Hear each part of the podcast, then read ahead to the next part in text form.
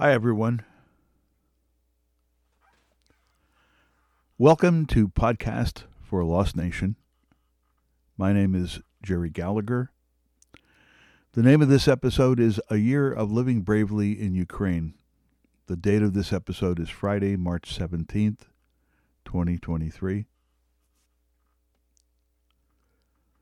Recently, we celebrated, if you can call it that, the first anniversary of the war in Ukraine. Well, it wasn't really a war. It was an, an illegal and immoral and a reckless and ruthless invasion of Ukraine by its neighboring country, and a country which many Ukrainians thought of as a brotherly country, where many neighbors, friends, and relatives lived. That formerly brotherly country was Russia. There were, and probably still are, many Ukrainians who speak Russian and always felt connected to Russia. Not so much anymore. Most of those Russian oriented Ukrainians have either gone to Russia or have been killed or entered the war on one side or another. Remembering back to before the war started, I recall thinking that Joe Biden was not thinking clearly when he was constantly sounding the alarm bell about the impending invasion of Ukraine by Russia. Even though Russia was massing troops on the Ukraine border regions, Vladimir Putin kept claiming that Russia was simply practicing war games. At the time, I was dumb enough to think that Putin's flimsy excuse was true. Why in the hell would Russia be foolish enough to start an all out war with Ukraine? It didn't make any sense to me. And from what I recall, it didn't make any sense to Ukrainian President Volodymyr Zelensky. I clearly remember Zelensky requesting President Biden to tone down the rhetoric about Putin's impending invasion. That request stopped, however, when the Russian forces crossed the border into Ukraine, and the war games were no longer games anymore.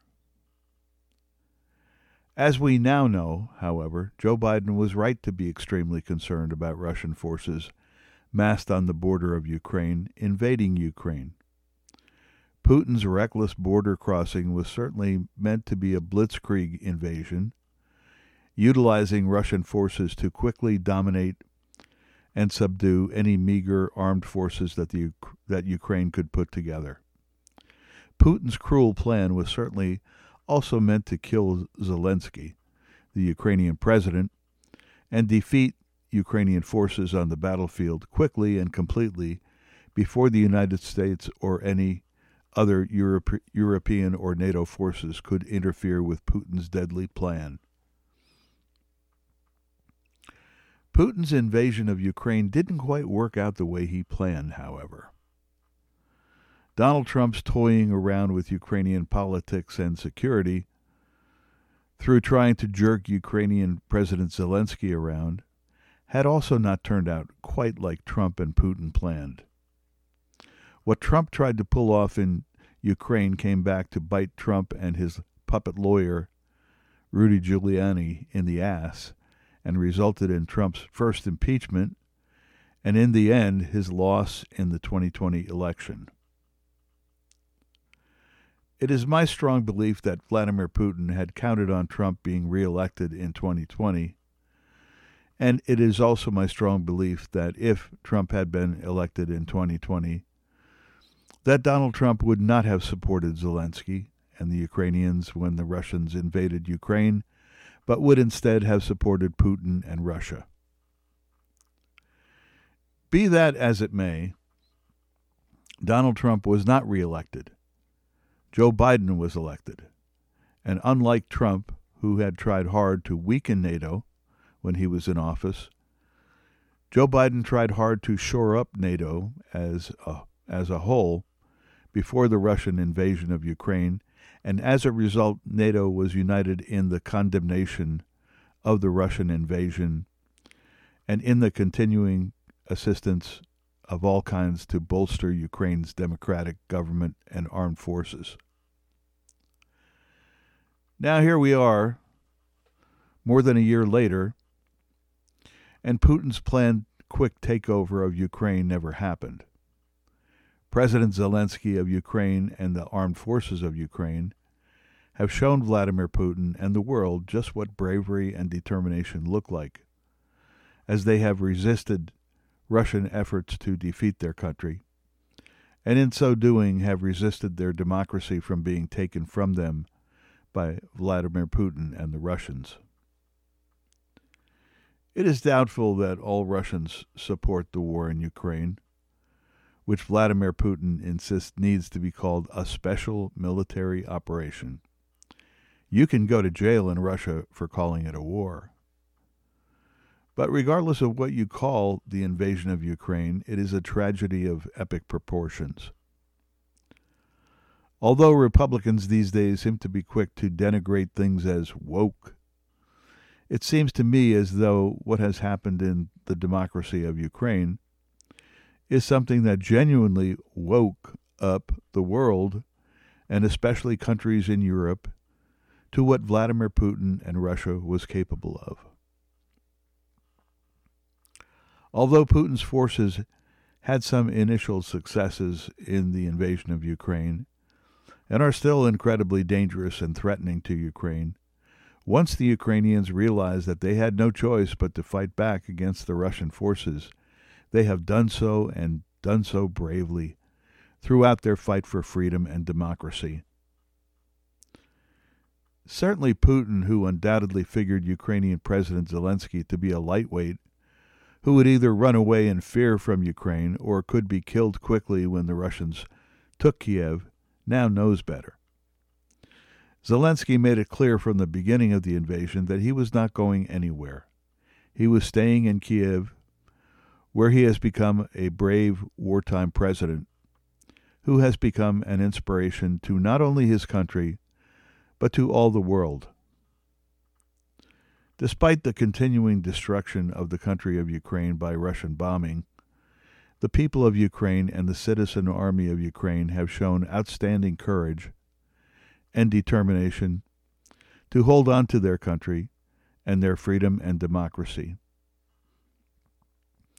As we in America and elsewhere in the world, where there is no daily bombing to frighten us, look at the daily destruction of the buildings and the lives of Ukrainian citizens, it should shock us to see that people like Tucker Carlson and Marjorie Taylor Greene and other MAGA Republicans are trying to stop President Biden from continuing to assist Ukraine to continue to fight for its right to be free.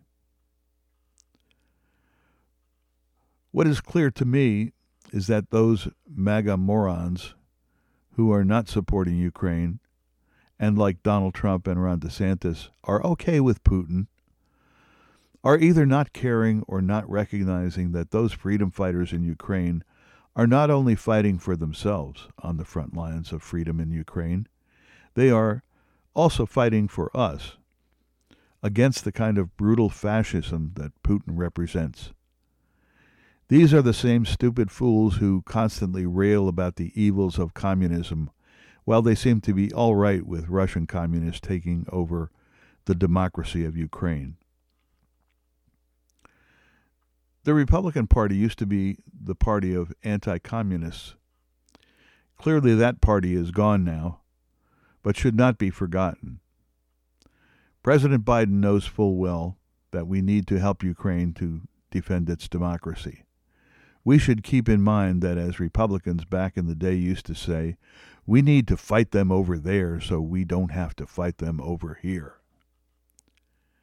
Clearly, investing in Ukraine is certainly an investment in democracy and in the future of the United States of America.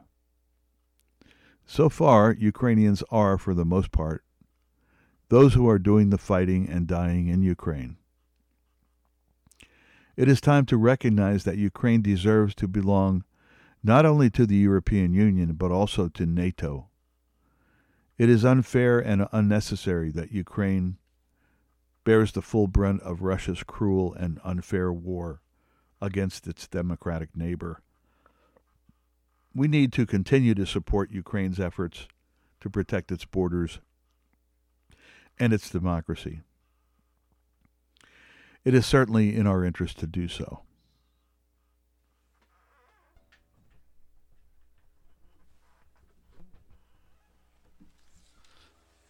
I'd like to end this podcast by singing a song that I wrote called the Ukraine Blues and dedicate it to everyone in Ukraine who is fighting for their freedom every day. Uh, the tune I borrowed from a tune called Little Wing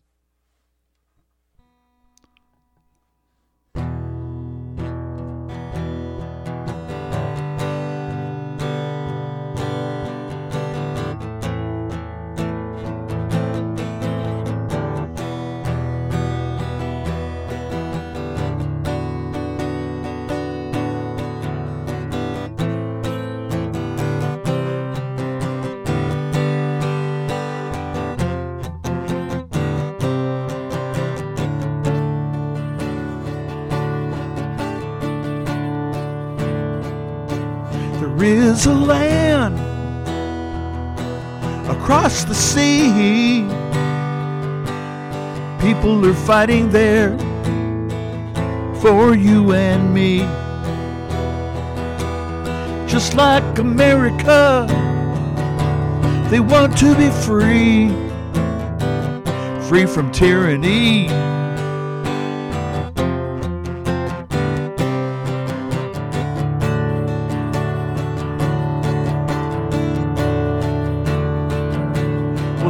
The good.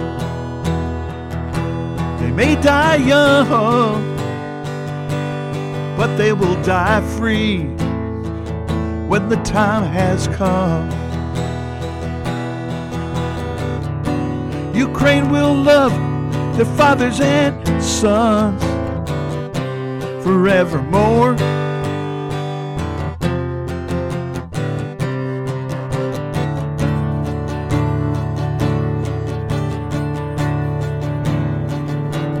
Hundreds of bodies lie in the street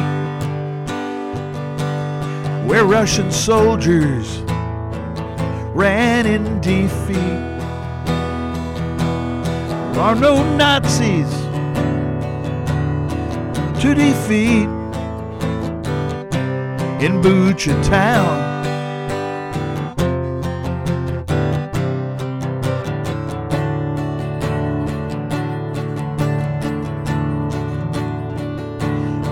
Once was heaven is a living hell. NATO and UN have a tale to tell. Maybe the last time to ring the bell for liberty.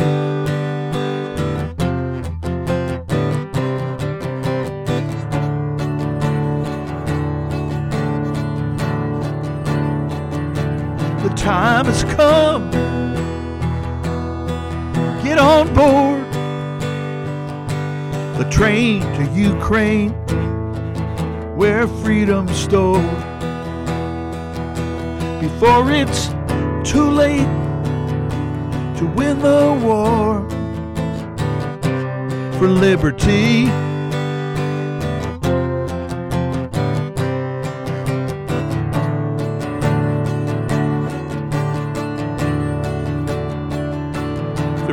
A war across the sea.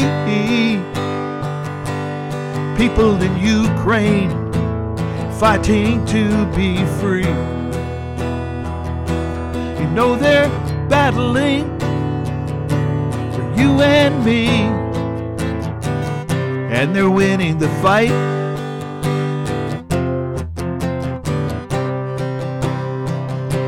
For liberty.